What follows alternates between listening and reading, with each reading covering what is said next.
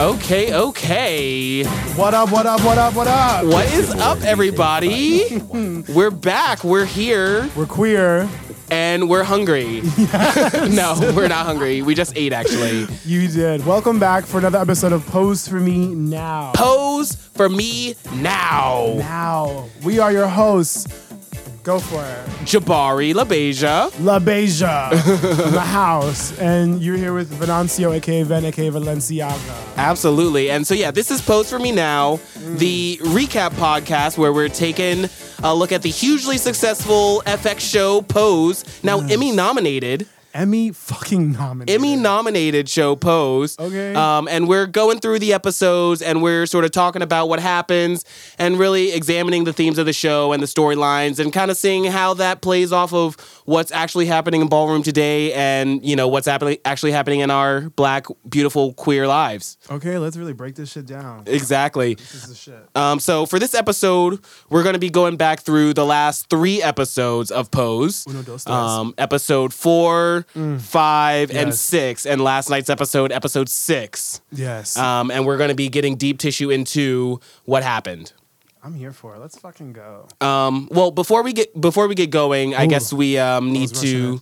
What? I was rushing it. Oh. Before we get going, we need to give a shout out to our sponsor, our lovely sponsor, the Sicilian wonder from Down Under. Yes. That doesn't make any sense. He's not Australian. Yeah, but I mean, you could maybe Sicily's like kind of Down Under, in as far as like Italy goes. I get what you're saying. Okay, I'm here for it. But yes, the lovely and talented Ivan LaBeija has sponsored us, and so like let's play his little theme song now if we can. Ivan.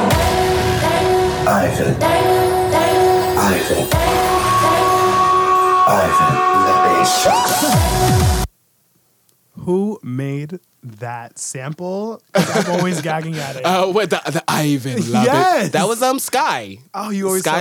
Sky LaBeija. Fabulous ballroom DJ. Yeah, shout outs to Ivan, shout outs to Sky, shout outs to Rihanna, shout outs to everybody behind that track, honestly. And also, let's give a shout out to Sweet Tea Studios where we're recording. Sweet Tea Studios here in Brooklyn. Okay. Now that we're done sucking everybody's dick. Okay. Not enough dick, though. Sucking the people's dicks who are important. Right.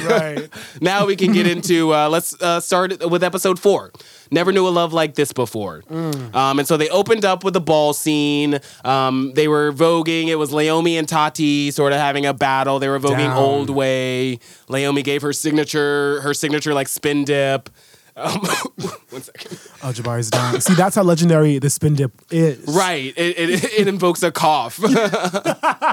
Holy shit. Go. And honestly, one thing in that scene that I just wanted to point out right off the bat is that Pray Tell was saying, he sort of said shawam. Mm-hmm. And that shawam has kind of been a thing, especially with Todrick's song that came out the other day, saying shablam or whatever. And of course, the ballroom community was like in a big uproar. Huge uproar about it. You know, with the stance that it's not called a shablam or whatever. Okay, now to that. Okay, so it isn't called a shablam, right? Right. But I did hear Deshaun. In years back, Deshaun and Jack, I think, did call it a shablam. Like, I think they were just saying it like offhandedly. They weren't, obviously saying it like it was actually a thing. But they did say it. So I could see where someone like Todrick would hear that, and it's like if two icons said it, then maybe I could say it, right? But obviously the girls did not like it, and they consistently have been reading Todrick. I think it's dope that like how the unity of the scene came together. It was like, we ain't doing this shit. Just like no. I just wanted to bring that up because I did hear Pray Tell say shawam, and I mean that's a part of commentating. And I think more so perhaps back then with commentating, you had those like just like pose, work it, honey. Shawam. I hear Shawam definitely, but I never heard Shablam. Like, yeah, like I think I've heard Kevin Jay-Z say like Shablam. And yeah, like ow, like, right. Ow. It's like, but the thing is also it's who's saying it. Who's like saying you know, yeah. freaking Kevin, Deshaun, Jack. They could you know say whatever they want. They're icons. You know, I don't know if Kevin's an icon. Is Kevin an icon? Kevin Jay-Z is an icon. He's in their own right. Right. And if they are an icon, somebody better get it together. I'm sure there's some council somewhere like plotting to deem him. Listening to this now. Yeah. They're right. We should do this. Right. So anyways. Back to it. That ball scene. Candy comes out in that ball scene and she gives this sort of Madonna-inspired look. And of course, she's looking late because she's not a voguer. She's not. And, you know, she gets read down. Pray Tell is really, really harsh on her. Laying into it this time, for sure. Yeah, really, really laying into it. But, I mean, that's been, like, a recurring thing throughout the show. Like, you know, just always, like, stopping the show to, like, or stopping the ball to, you know, read Candy, which is unfortunate. And I always, like, felt bad for her. It's like, why? Right. It's like, yeah. You know, she's got tenacity and she's got spunk, you know. But actually, we we find out why later, but next scene we go to the hospital, and basically Blanca and Dr. Kubrak are essentially trying to get Pray Tell to take AZT, the famous or perhaps infamous medication or early medication for HIV and AIDS. The icon. The icon, AZT. The blueprint. Yeah, the motherfucking. Gosh, Shablam. Right. Yo, I'm sorry.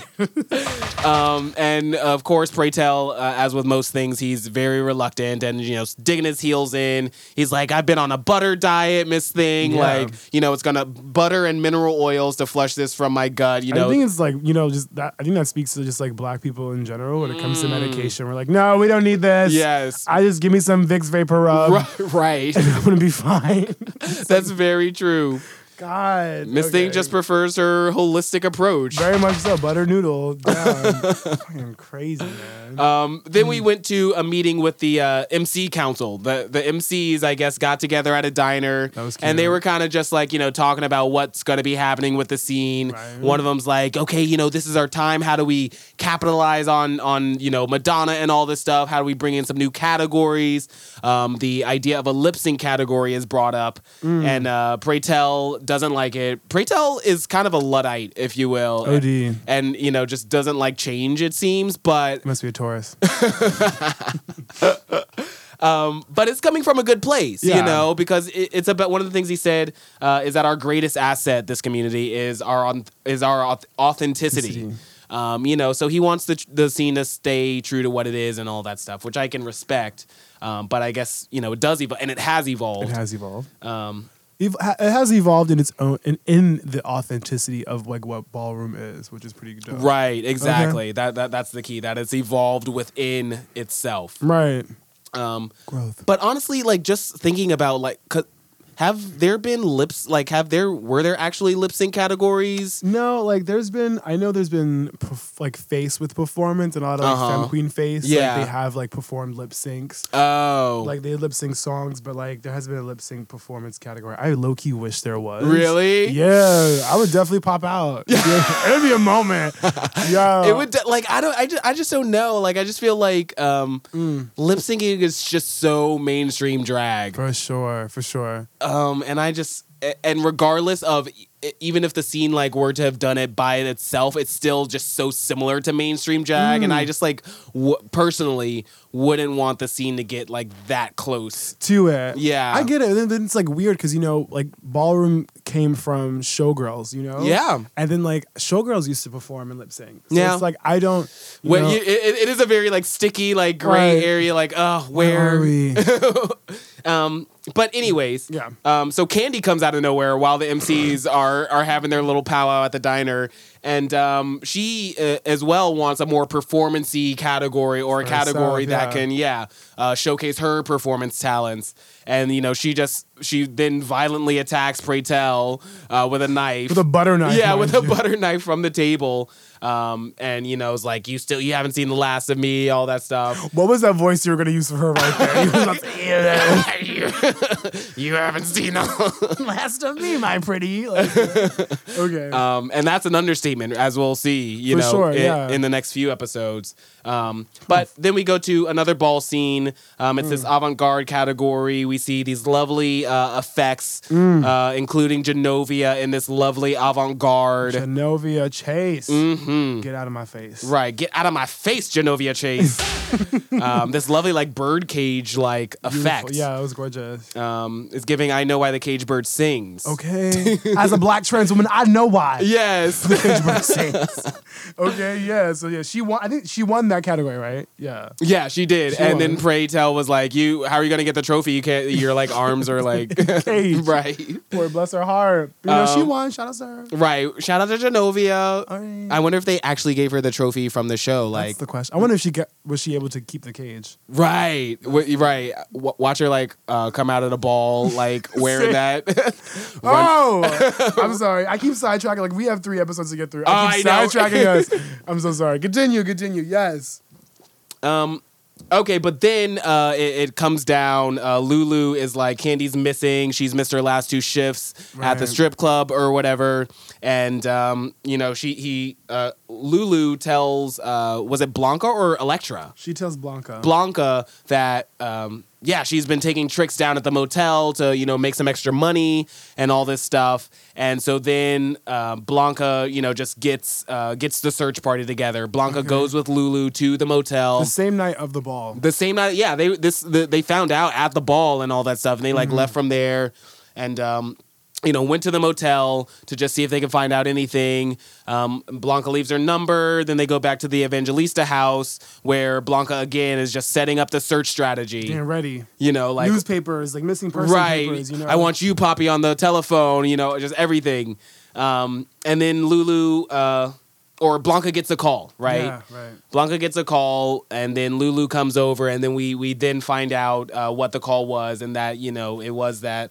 Candy was found dead in the motel where she was taking the tricks, in a pretty like dramatic and like, you know, kind of violent, you know, scene, you know, showing Candy's body all bloodied there in the motel. Quite disturbing, quite sort of gut-wrenching, honestly. And super realistic, man. Yeah.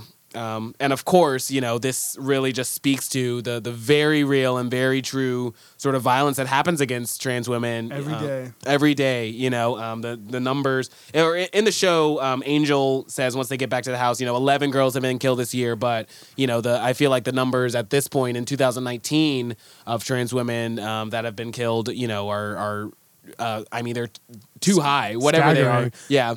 We were in our last episode. We were talking about trans women being murdered. Like, right. It's becoming normalized, and it's like that is what's really scary about the whole aspect of it, like how it's becoming normalized in our community. Like, this is just a norm that happens. Definitely. And obviously, the death of Candy in this show it was an homage or sort of a call to Venus Extravaganza's murder. Venus Extravaganza, of course, prominently figure or shown in Paris is Burning. Okay.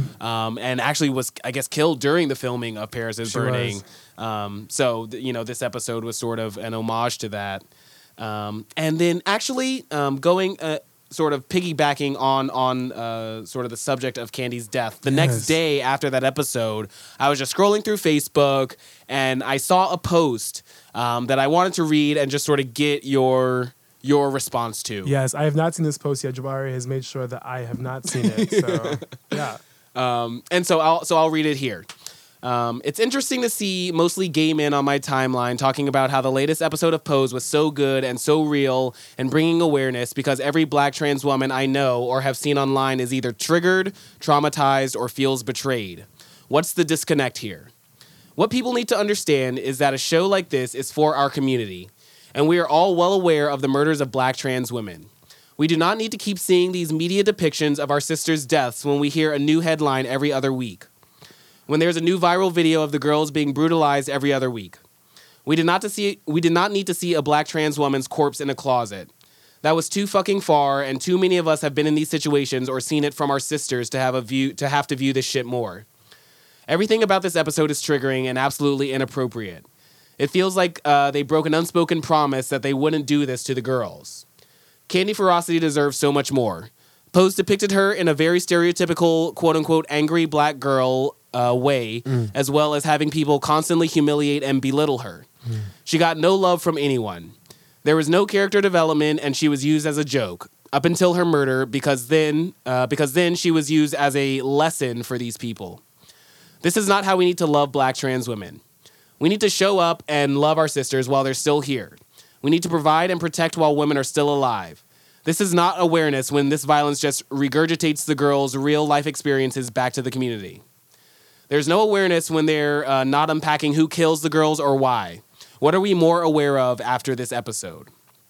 Another issue, Candy's death, is based on the story of Venus Extravaganza.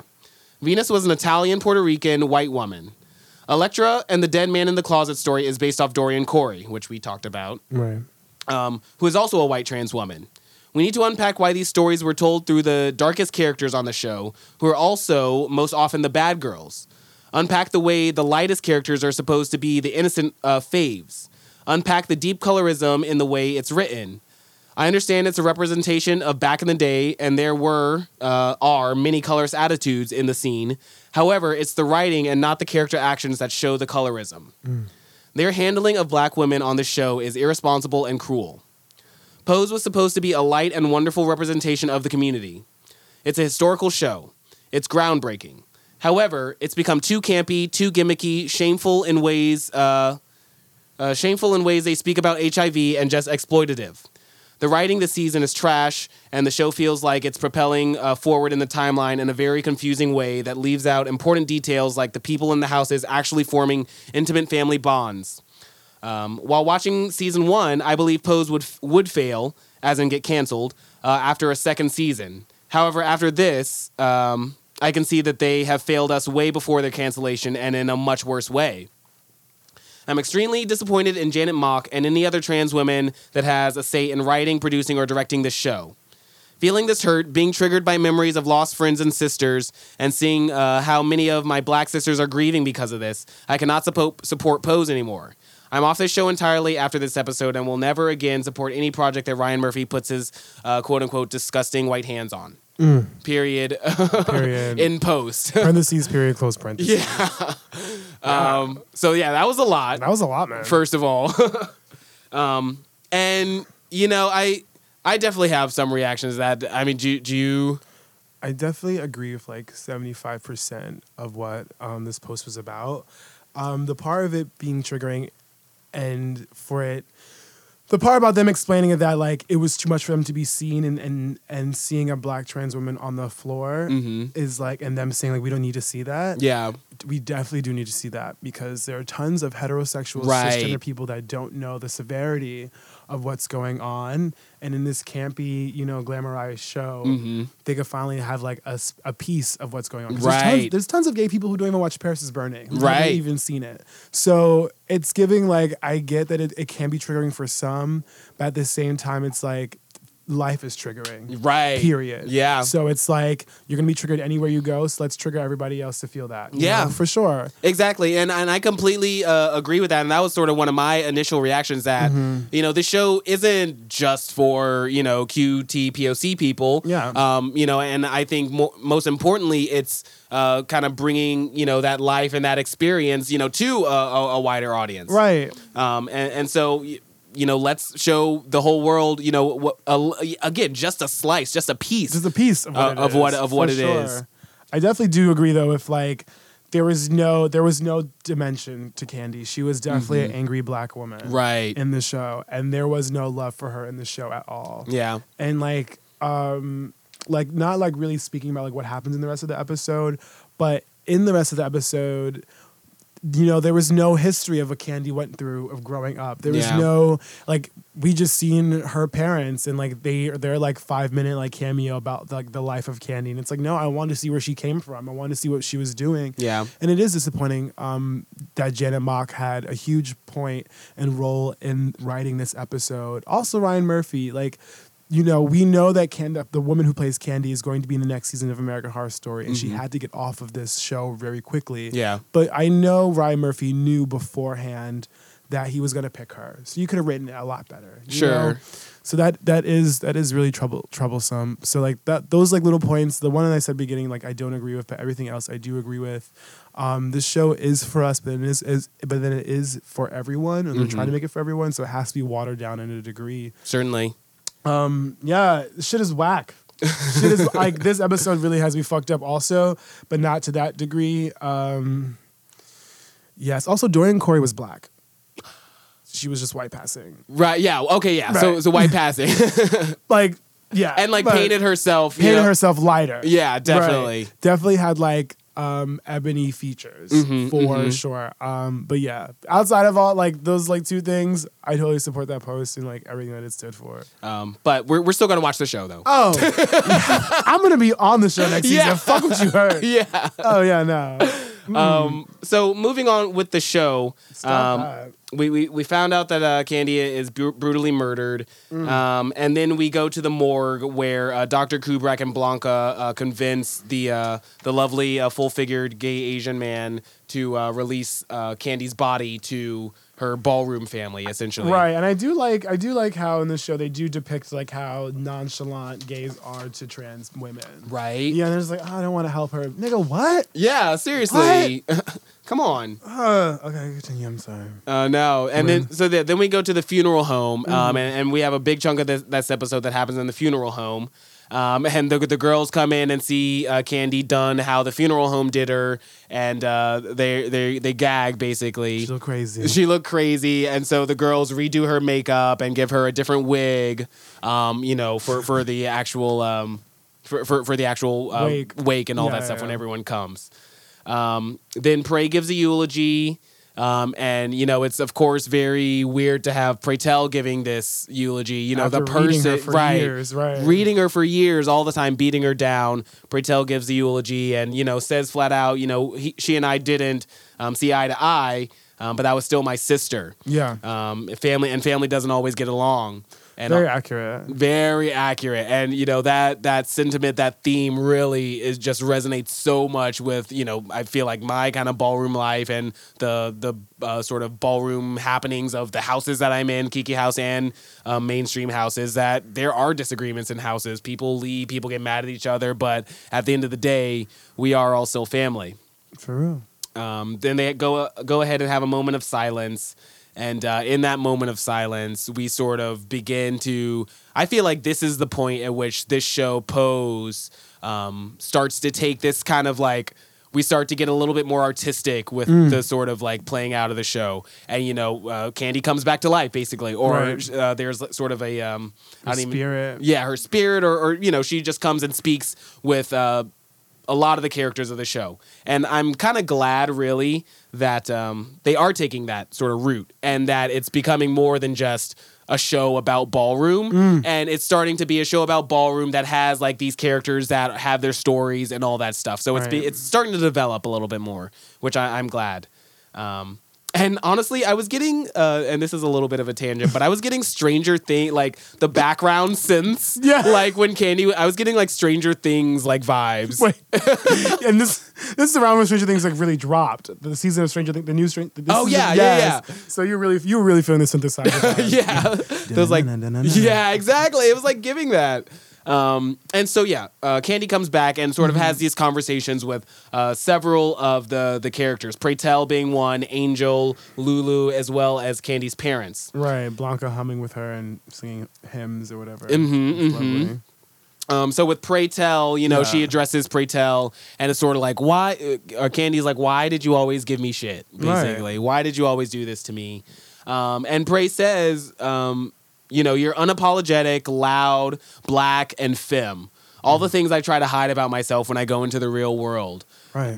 So, you know, it was that, you know, Pray Tell kind of envied her courage to just be so unapologetic. Right. That, you know, which was one of the main reason that he gave her such shit. I thought that was beautiful because, right, I remember, I didn't remember exactly what Pray Tell said, but I know what Candy said. She was like, I had to be those things because when I walked through the door, that was the first thing people seen. Yeah. So there was nothing else that I could be. Sure, but to like, just own that. Right, just to own that loud black femme energy. Mm-hmm.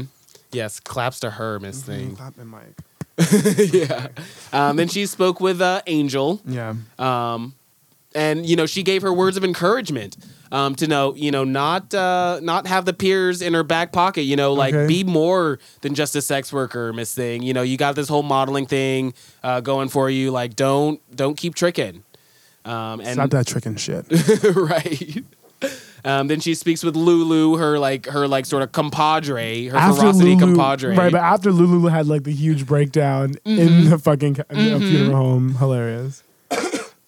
Lulu's like, oh my God. And then she's like stealing stuff off of Candy's body at the wake. My fucking bro, you goddamn bitch. But it seemed as though like Lulu, that they weren't actually Lulu's, and Candy's like, half that stuff wasn't actually even yours. Like, come on.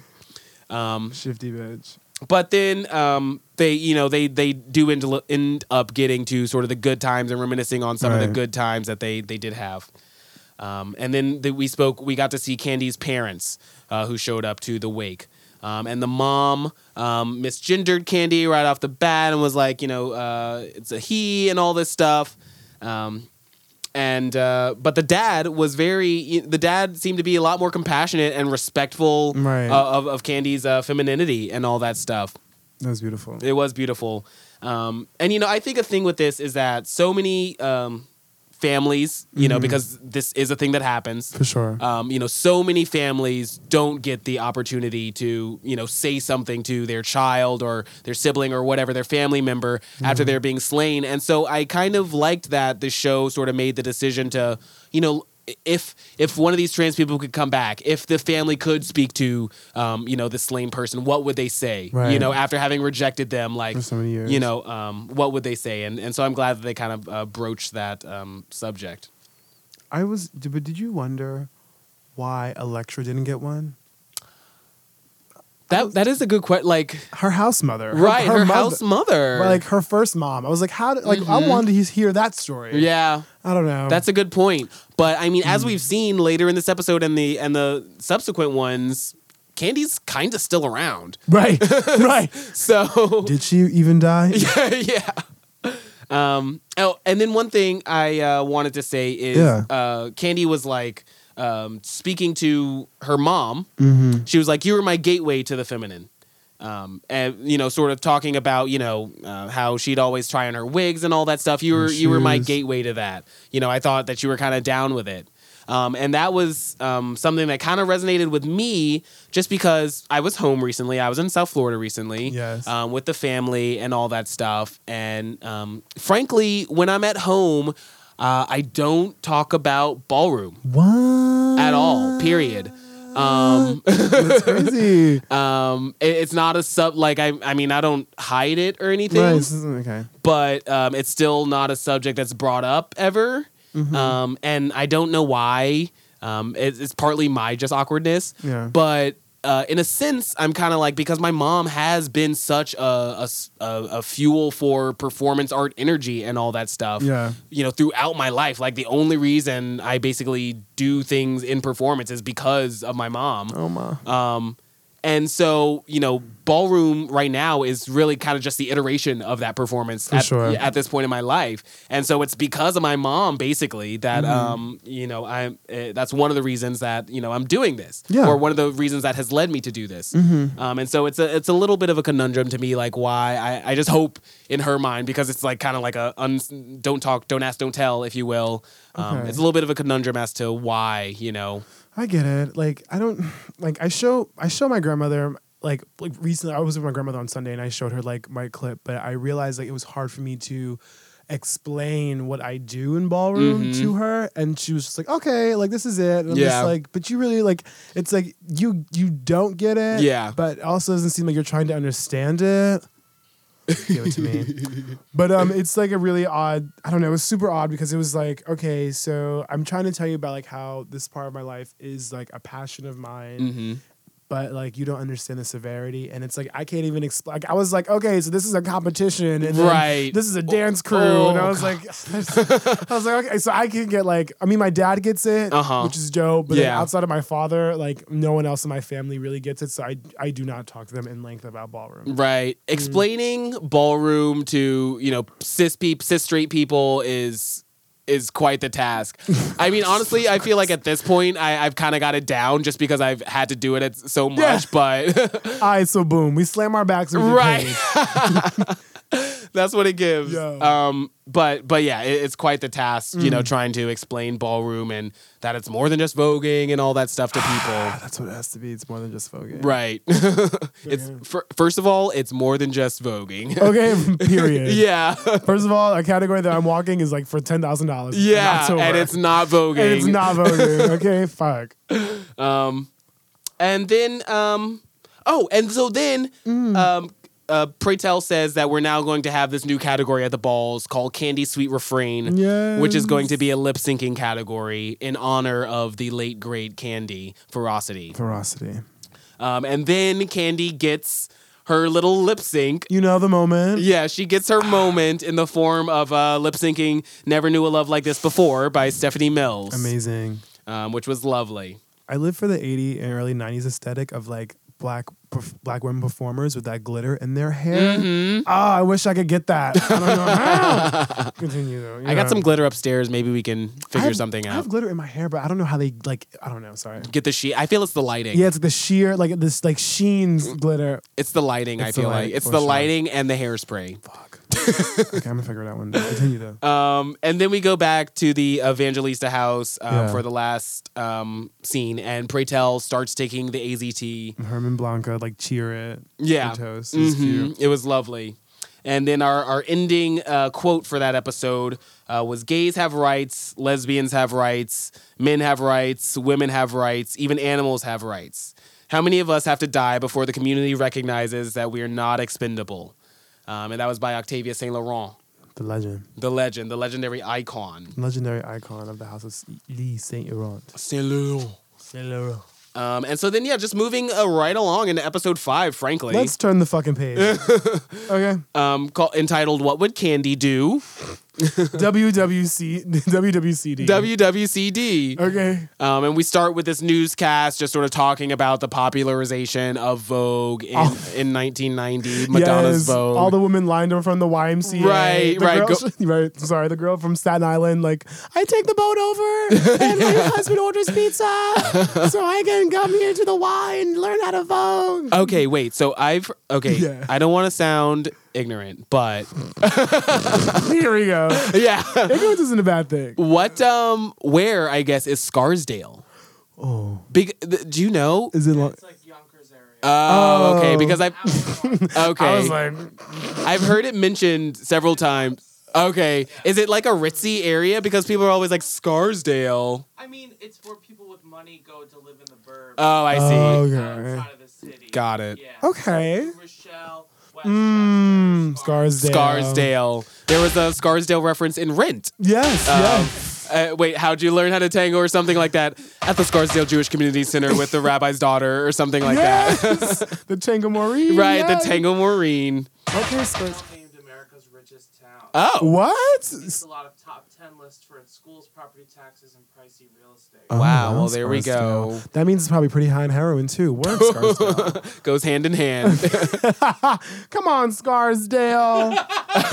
Come on. That's dope, though. Okay. And so then we go to the YMCA Vogue class taught by Damon. Damon's, of course, been teaching these Vogue classes. And at the end of the class, a scout basically comes up to him and is like, hey, you know, I came here for you. I didn't come to take this class. I'm looking for people because they're auditioning for Madonna's Blonde Ambition Tour. Oh, my God. I thought she was going to ask him to be an escort for her. I'm not going to lie to you. And I was like, oh, where is this going? Yeah. But then, dope. I was like, yes, yes. Okay, Blonde Ambition Tour. Let's do it. Right. Mm. And then, so then we go at a back and forth between the Evangelista house and the Wintour house because Ricky has also been approached by a scout has also been approached by a scout to audition for the tour as well. And so it's going back and forth, Damon and Ricky, getting ready for this. Right, right. And then it also, like, I feel like in that back and forth, and, you know, it shows the two sides of motherhood between Blanca and Elektra. Like, very good point. Right. Like, I'm not going to, like, sugarcoat anything for you. Hands him, like, a rack. Mm-hmm. You know, then Blanca's like, all right, let's get, like, $50 out. But, you know, Damon's going to do amazing. We love him so much. Yeah. Let's hug him. I love that. I love the different approaches to motherhood. Okay, the juxtaposition. Right. Of what is motherhood. It was pretty cute. Like, definitely. And then there was a little bit of toiling by Damon's part as to, like, oh my God, I can't believe, like, you know, Ricky just is so, like, got over this so easily. Right. Like, I gave my heart and all this stuff to him, but he's my heart. Right. But he's just over it, apparently. I'm sorry. Yeah.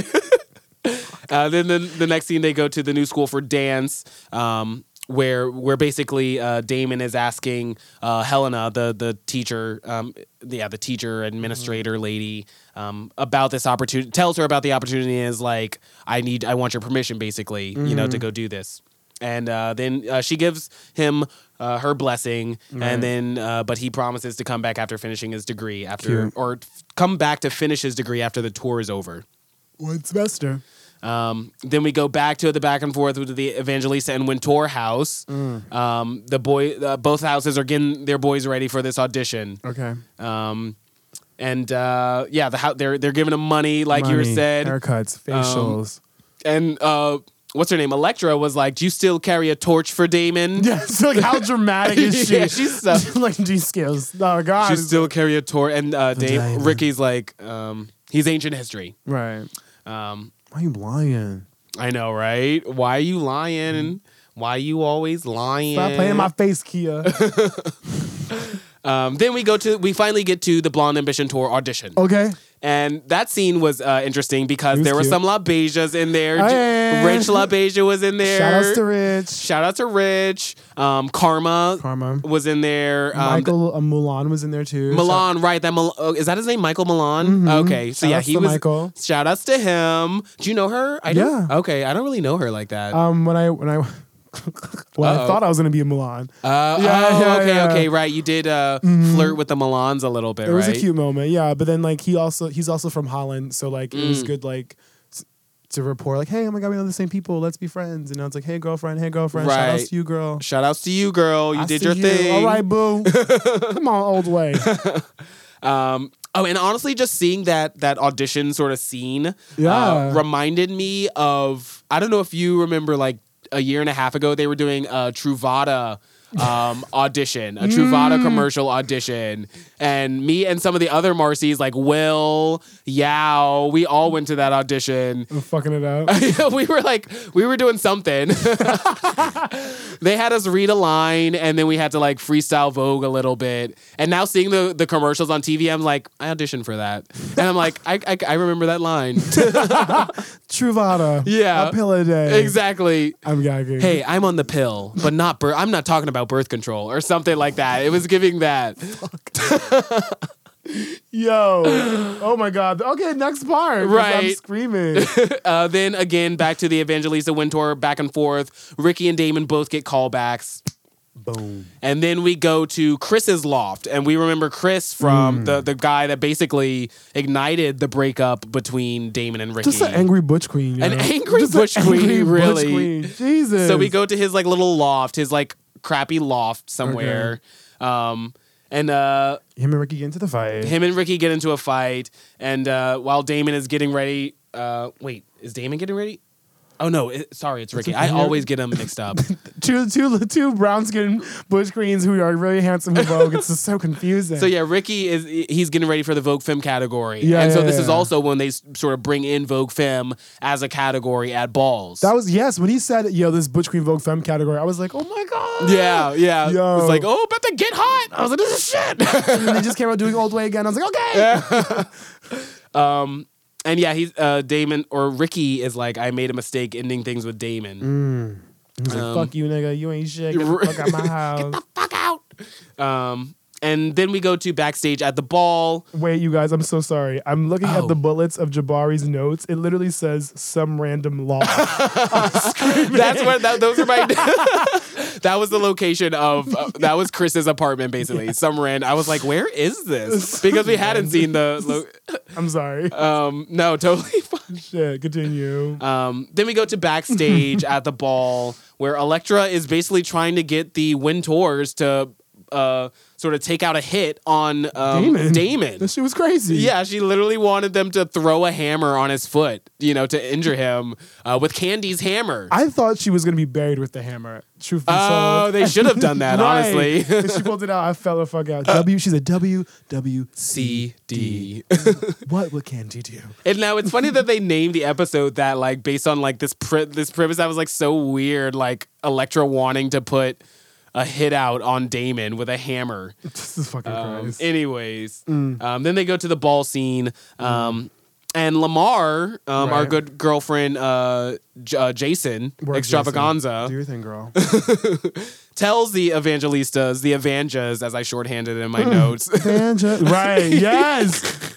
I love the notes. Tells the Evangas about Elektra's hit. And, Blanca basically... ethically forces Elektra to call off the hit. But then you see this slight smirk through it. Like, they have this little toil, but then it's like, okay. I love you. I love you. I still love you. Beach. I still love you, beach. Oh, mom. And then we also had a little bit at the ball scene during the brief. There was a brief stoking of the flames with Poppy and Angel. Sexy ass. Mm-hmm. That was really cute. I was like, so what's going to happen? Right. We gotta wait. Stop playing in my face, Kia. Sorry, yeah. Brief smoking flames. All right. Then we saw, the panel, and Kelly Mizza was on the panel. Wait, is she a Mizza? What? Kelly was on the panel. I don't know. Continue. Yeah. Kelly was on the panel. My auntie Egypt LaBeija was on the panel, Miss Thing. Okay. Was that Pretty Lanvin too? Was that Pretty Lanvin? I thought that was Pretty. Oh, shit. It probably was. I thought that was Pretty. And so then she looked pretty. Right, no, she did look pretty. Mm-hmm. And Pretty is pretty. Right. I mean, it's a fitting name, frankly. Facts. And then they go to Butch Queen Vogue Femme at the ball. Mm. We saw Jamal Milan voguing Femme. Shout out to the Milans. We saw Damon Evangelista voguing Femme. We saw Ricky Wintour voguing Femme. And Damon won grand prize that night. Cuts the fuck on up. It was cute. Turns page. And it's a new category in ballroom, sort of in the way they're showing it is that this is when it came about. Right. And like, it looked like that, but also if you look at some of those old Vogue Femme clips, like it's not what voguing is today, obviously, but it was a lot, more unpolished. It was a lot less polished. For sure. And it was like a lot less about dancing and a lot more about just like being femme, you know? It was kind of just like at its essence, like a femme queen, just like feeling really femme with a beat playing in the background. A butch queen voguing like a femme queen. Yeah. That's literally what it was. Yeah, and that's what it comes from. These butch queens, were trying to sort of embody the femininity or the femininity of the femme queens that they saw. Which is, I think it's beautiful. Definitely. Yeah. Shit is hot. Sorry. And then Damon and Ricky had this talk. That's kind of nice. Like, okay, we're setting this platonic tone, or whatever. But Ricky then lets him know that he did break up with Chris. But Damon tells him, you gotta learn to stand on your own two feet. Like, I'm in a good place right now. Basically, like, you need to get your shit together. Stop drinking. Right. He's trying to take somebody home. The girl calls him a mess. Yeah. She was like, get away from me. That's me when I'm at the club. And then someone's like, yo, can I talk to you? I'm like, no. Yeah. You smell weird. Just get away from me, please. So, but then they have a longing embrace at the end of that. It's so bittersweet, right? Because we know how bad it is. We know how bad it is. It's bittersweet. And so then they go outside of the audition space. Right. So this is catching back up on the sort of audition storyline, if you will. And neither of them get the Blonde Ambition Tour. Fuck them. But the scout comes out again and is like, we're rebooting the show or whatever. Solid Gold. Thank you. I was like, look, I was looking at the notes. Is that in the name? Yes. Yeah, Solid Gold 90 or whatever. And they want Damon and Ricky to audition for it. Right. And so then Damon and Ricky go and meet with the producer. And Damon's like, okay, well, here's the thing. You got to take both of us. And the producer's like, yeah, that's like. Are you dumb? Yeah. Bitch, are you dumb? Yeah. Get in here. Right. And then we go into the Solid Go montage, which was beautiful. I was even surprised that, like, Ricky and Damon, they had like their own little solo. And I was like, on national television? Yeah. Y'all doing it out here. Right. Okay. And then the black girl was fucking it up. Yes. Even at the voting part. I was like, yo, she's really holding their own. That was beautiful. Them leaving the stage space, hoping that it was going to be like taking off the new series. It was going to be cute. The beautiful girl like walks away, and then like Damon and Ricky are there, just like Ricky's like, please, right? Ricky wants him back, right? I'm ready, just you, baby. Like Damon's like, no, boo boo, no. Take it. I can't. He's like, yeah, we could start over, and his response is like. Damon's response is like friends, and holds out that hand. Oh, and then and Ricky's just like taking it, he has to like. I mean, it's like no shade, but it's like this is where we're at. This is where we're at, right?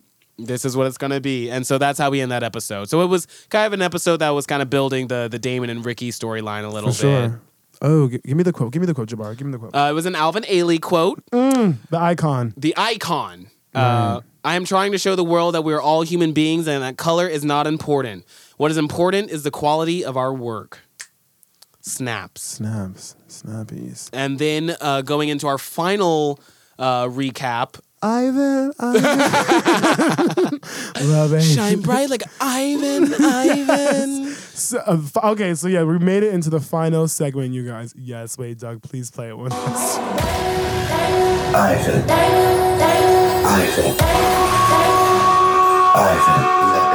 Okay. Yes. The house of. Okay. So episode 6, Love's in Need of Love Today. Okay. So at the beginning of that, and this episode just came out last night, Miss Thing. Okay. You said you watched it during school today? Yeah, I watched it during class. Love that. I was just like in the back. When did you watch it, huh? I watched it last night at Rosemont. I watched it last night at Rosemont, Miss Thing. I was not coming. Adam was like, please come. And I was like, no, I'm tired of it. I want to stand and watch this fucking show. Honestly, there were seats last night. You could have sat down, but... In my own company. But it was cute though. Yeah. Monster came out. Yes. Adam was there. Okay. Ivan. Love Asia. Freaking. Who else? Nick. Nick came out. Okay, come Nick on, Malibu. There. Also, another LaBeija performed there. Gia LaBeija performed. My good sis, Gia LaBeija. Okay. And I live, and she did a drag performance or whatever, and I live for it. Come on, Gia. She was all up in a very traditional Indian, girl drag. And I was living for it. It was just amazing, frankly. That's and she's like about. Very, like she is a professional traditional Indian dancer and all that stuff. So she knows her shit. So like it was legit Indian dance and it was just amazing. That's what I need. But yeah, so we open up episode 6 with a ball scene. And Pray Tell passes out. And we could see it coming, you know, just we could see it coming. And but then he eventually takes the tumble. Yeah. They go to the hospital. They're trying to figure out what's going on. All this bruising all over his body. It's like the doctor's like, he got low platelets and all this stuff. And they have no idea what that means. Right. Yeah. No, honestly, my friend who I was at watching the show last night, he like leaned over. He's like, wait, should I know what like low platelets means? Like, should I know what that's supposed to be? Wait, was that Nick who said that? No, it was my friend Matt. I feel like Nick would like, I don't even know what platelets are. Sorry. Yes. Continue. Oh my God.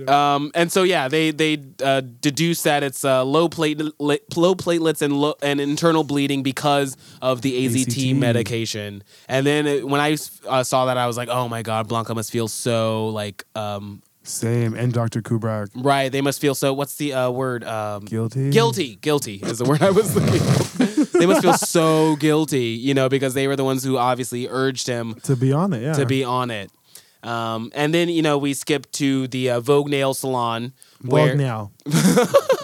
Wait, what is it? Vogue Nail. One nail. And Ms. Norman comes and pays a visit to Blanca. And it's very weird because, you know, she's being kind of nice. She's being like kind of nice to. Nice to the caliber that she can be. Right, you know? Right, exactly. Right. It's very that like. And she's like, oh, you got these AIDS cabaret flyers. You're going to turn people away, basically, is what she's saying. Right. And then she talks a little bit about how everyone has been affected, and even she has been affected by the AIDS epidemic, you know, through friends and family members. Her cousin who died from, like, skin cancer. Quote-unquote skin cancer. Girl. And all that stuff.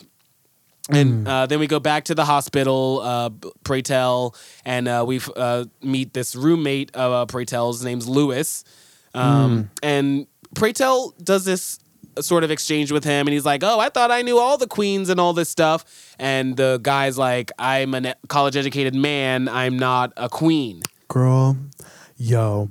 So I didn't watch this part at school. I watched this part going over the Brooklyn Bridge on the train this morning. Okay. And after he said that, and I seen your bullet, said, is this guy gay? This guy was definitely gay. Uh-huh. I looked out into the water and I was like, I am tired of like, this happens so much in the community. They're like, oh yeah, I'm not with that gay shit, or like, right. Yeah, I'm above that because I am educated. I'm very much like, it's weird how like a lot of cis gay black men disseminate into this like cis heterosexual narrative. Yeah. That sense I'm educated and I'm empowered, I'm above being a queen.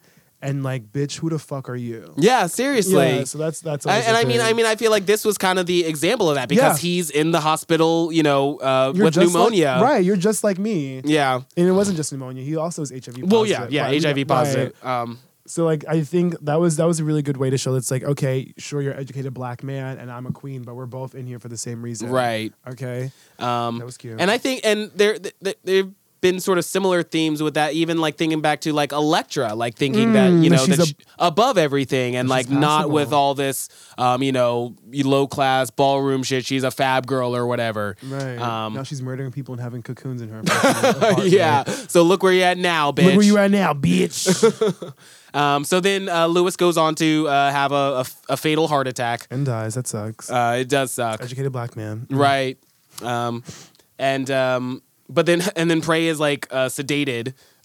He's given like a shot because he's sort of like being violent. But then he goes into these various dream states. And again, the show sort of takes this kind of otherworldly, very creepy. Where are we? Yeah, where are we? Synthesizer, non-synthesizer moments.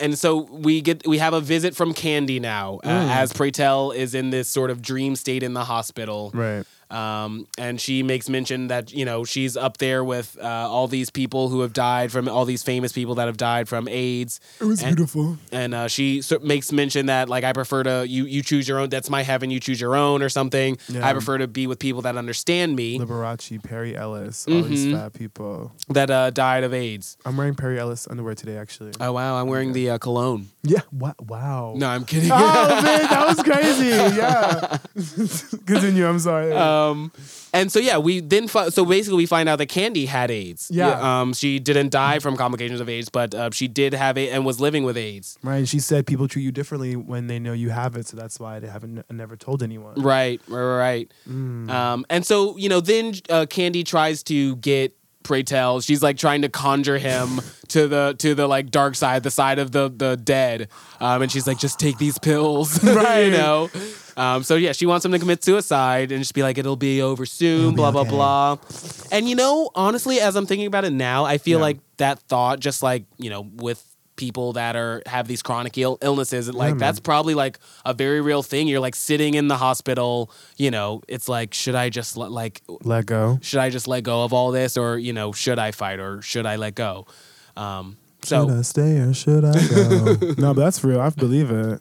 And then we sort of go into this this second sort of dream state, this next dimension where Pray Tell gets a visit from his mother's ex-boyfriend who sexually assaulted Pray Tell when he was 12 years old at the earliest. And Pray Tell was like, you said you loved me, and they sort of had their reckoning and back and forth. He was like, you seduced me. Right.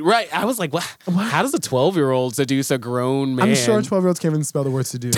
I know I can. S-E-D-U-C-E. Never mind. Oh, yeah, totally got it. I'm smart. I'm in college.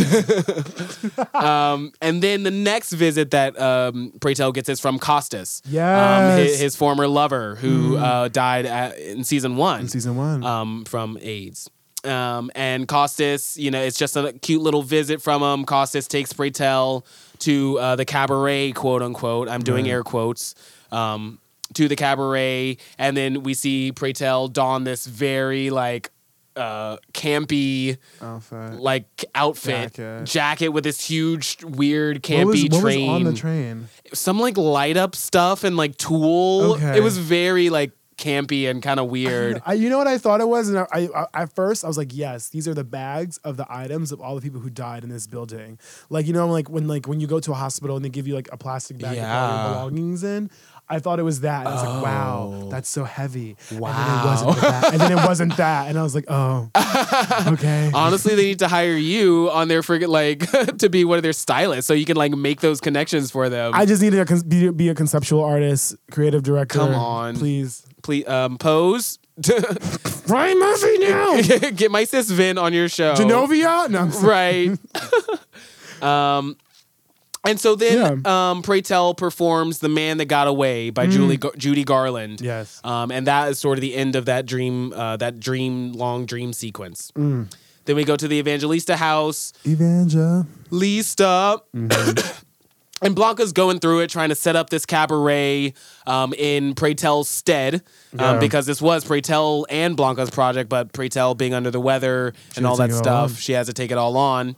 And she's disrupted by them celebrating in the Evangelista kids celebrating in the other room because Angel's got this other modeling campaign and all that stuff. But Blanca is dealing with the guilt of urging Pray Tell to take the AZT, but now him being direly sick because of it. That's crazy.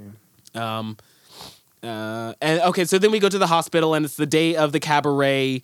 And Pray Tell sort of Pray Tell and Blanca have their reckoning about, you know, because Blanca was one of the people that urged him to take the AZT. Right, she's like, I'm sorry, and she's like, you know what, you have a right to be mad, and like I have a right to be mad, but you can't be mad at me. Yeah, okay, like this isn't my fault. Yeah, definitely, it's real. This is kind of like you basically had to do this, you know? Right, like, this is it. Like what else can we do? And really thinking about it, it's like how people fought so hard for this drug, and then like imagine when those people who fought super hard for this drug, and then you get it, and then your body like is destroyed by it, on top of being destroyed by HIV and AIDS. Like, nah, it must be so difficult. But then, you know, Blanca sort of takes I feel like Blanca sort of takes a step outside of her typical zone of being like very, very nurturing all the time, 100% of the time. For She's sure. like, well, you got 10 minutes, put some cologne on, and, you know, get out there because the show's about to start. Let's fucking go. Yeah. And so then they go to the cabaret room. It's the day of the cabaret, the long-awaited cabaret, with numbers from everyone. Dr. Kubrak gets up and performs Sometimes It Snows in April by Prince. That was cute. with Damon, Ricky, and Lulu as backup singers. Ms. Norman, Frederica performs I'm Still Here by Stephen Sondheim. One of my favorite songs. Stephen Sondheim is a great, great musical. Sorry. Continue. No. Continue. We're almost at the end, honestly. Yeah, like, just a musical screenplay writer, like, and like music. Okay, sorry. She's a fan of Sondheim, y'all. Yeah. And yeah, Blanca's kind of gagging, you know, because she's like, oh, she was so mean to me. Now she wants to be my friend and all this stuff. All this money. Right. Dominique even performed. Elektra even performed. Yeah. She gave, what did... wow, you didn't write it down. No, I did. Sooner or Later. Oh, okay. Madonna's Sooner or Later. But yeah, so after when Ms. Norman was performing, we find out that...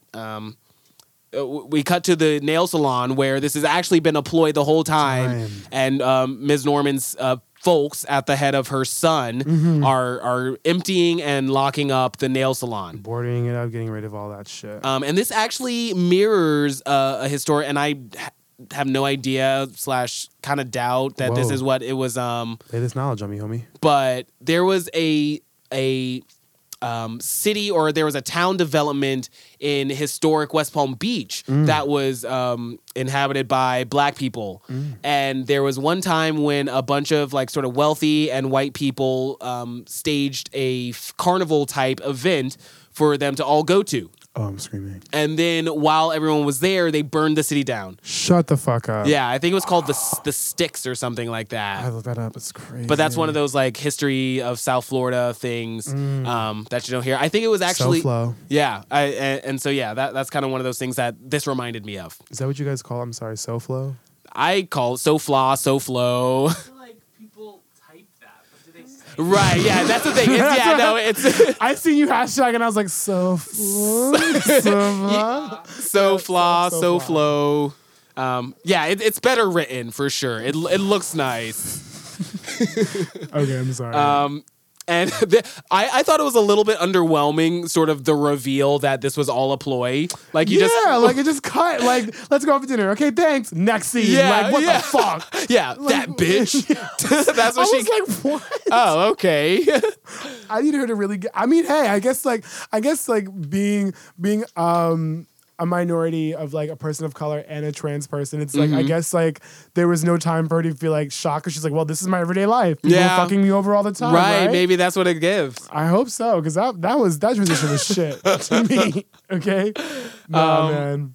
So then we go to the Evangelista house where the Evangelistas are giving Pray Tell another butter diet, for a better reason, you know, to flush out the AZT from his system and to help him put on some more weight. They're giving him buttered noodles and buttered croissant rolls. We find out that Blanca has filed a lawsuit with the New York City Housing Authority. Ready to fuck her up. Ready to stand for her rights. And then she's also staged a protest with her newfound friends at ACT UP to go to the nail salon and protest outside of it. And that is where we go for the next, the second to last scene. Right, you know. Where go. We're at the nail salon. Everyone's outside. All the ballroom girls show up. It gave me chills though, because when seeing Lulu walk up, she was just like, "Oh, we're fucking here!" Like her past, she's like, "Nah, fuck that." She's a crook, and I was like, "Yes." But yeah, bitch, it was beautiful. Is that what you were like? Yeah, I was in class. Like, I was in the back, like, yeah. And my teacher's like, "What the fuck?" Yeah. I'm like, "Sorry, professor." But it was really dope because like the first wave of people I seen were all like trans women. I was like, yes, like we're all out here supporting this sister. And then it was everybody else in the community. Even Elektra came and I was like, that's beautiful. Yeah. So, but you know, she like came in and looked, she's like, I want this needs to be seen, you know? Me, for sure. I'm wearing the same outfit I'm wearing today, probably on Friday, because I like this too much. Yeah. And then the final scene is at Pray Tell's house. Pray Tell's getting ready for a bed. Yes. He's Q-tipping his ears. Did you notice how he like Q-tipped his ears, then he like put the Q-tip in his mouth and then Q-tipped the other ear? That shit is fucking gross. Do you ever lick the Q-tip? Oh, I do lick the Q-tip. I don't Q-tip my ears anymore though. Yeah, I mean that's good. That's a good thing, right? But yes, wait. Did he Q-tip it on one side? Lick that same? No, side? No, not the same side. The other side. But what does that do for Q-tipping your ear? I have no idea because there's oil. You know the ear. Is oil and the water from the moisture from your skin. I don't know. So I don't know. Maybe you shouldn't do that, Pray Tell. Maybe that's not the most effective way to Q-tip your ears. Right, how about this? Maybe you shouldn't be Q-tipping your ears at all, really. Low-key, that's the last of my sister's worries. Like, seriously, okay? Yeah, that's a good point. She's going through it right now. But then Candy makes another visit to Pray Tell. Leave me the fuck alone. Yeah. And Candy's like, I'm about to haunt your ass from now on. And he's like, I'm not leaving. Yeah, he's like, I want to live. You know, yeah. Candy gives that another urge to come on, just do it. Come on over here. Come with me. Yeah, come with me. But Pray Tell's like, no, I want to live. Okay. And then our quote from this episode is from the American filmmaker, educator, and gay rights activist who did die of complications of AIDS, Marlon Riggs. It reads, it's necessary to constantly remind ourselves that we are not an abomination. Period. End quote. Open parentheses. Period. Close parentheses. Yo. And so that's it for these 3 episodes of Pose. We really got through it. We did get through it. You guys, we started at like 9:45. Really, it was only an hour. Okay. Yeah. No, I'm glad. Like, I feel like, yeah, even though we've been chewing off multiple episodes for these, we've still been doing it in good time. I'm thinking very much so. Yeah. So... that's it. So yeah, we are your hosts. This is Pose for Now. I'm Jabari LaBeija. He said Pose for Now. Jabari, you better. Did I say Pose for Now? Yeah. Oh, okay. Well, this is Pose for Me Now. Pose for Me. We're your hosts. I'm Jabari LaBeija. Anancio Valenciaga, aka Ven. We're here with you. And that's it. We'll see you guys later. That's really it. See y'all later. Peace out.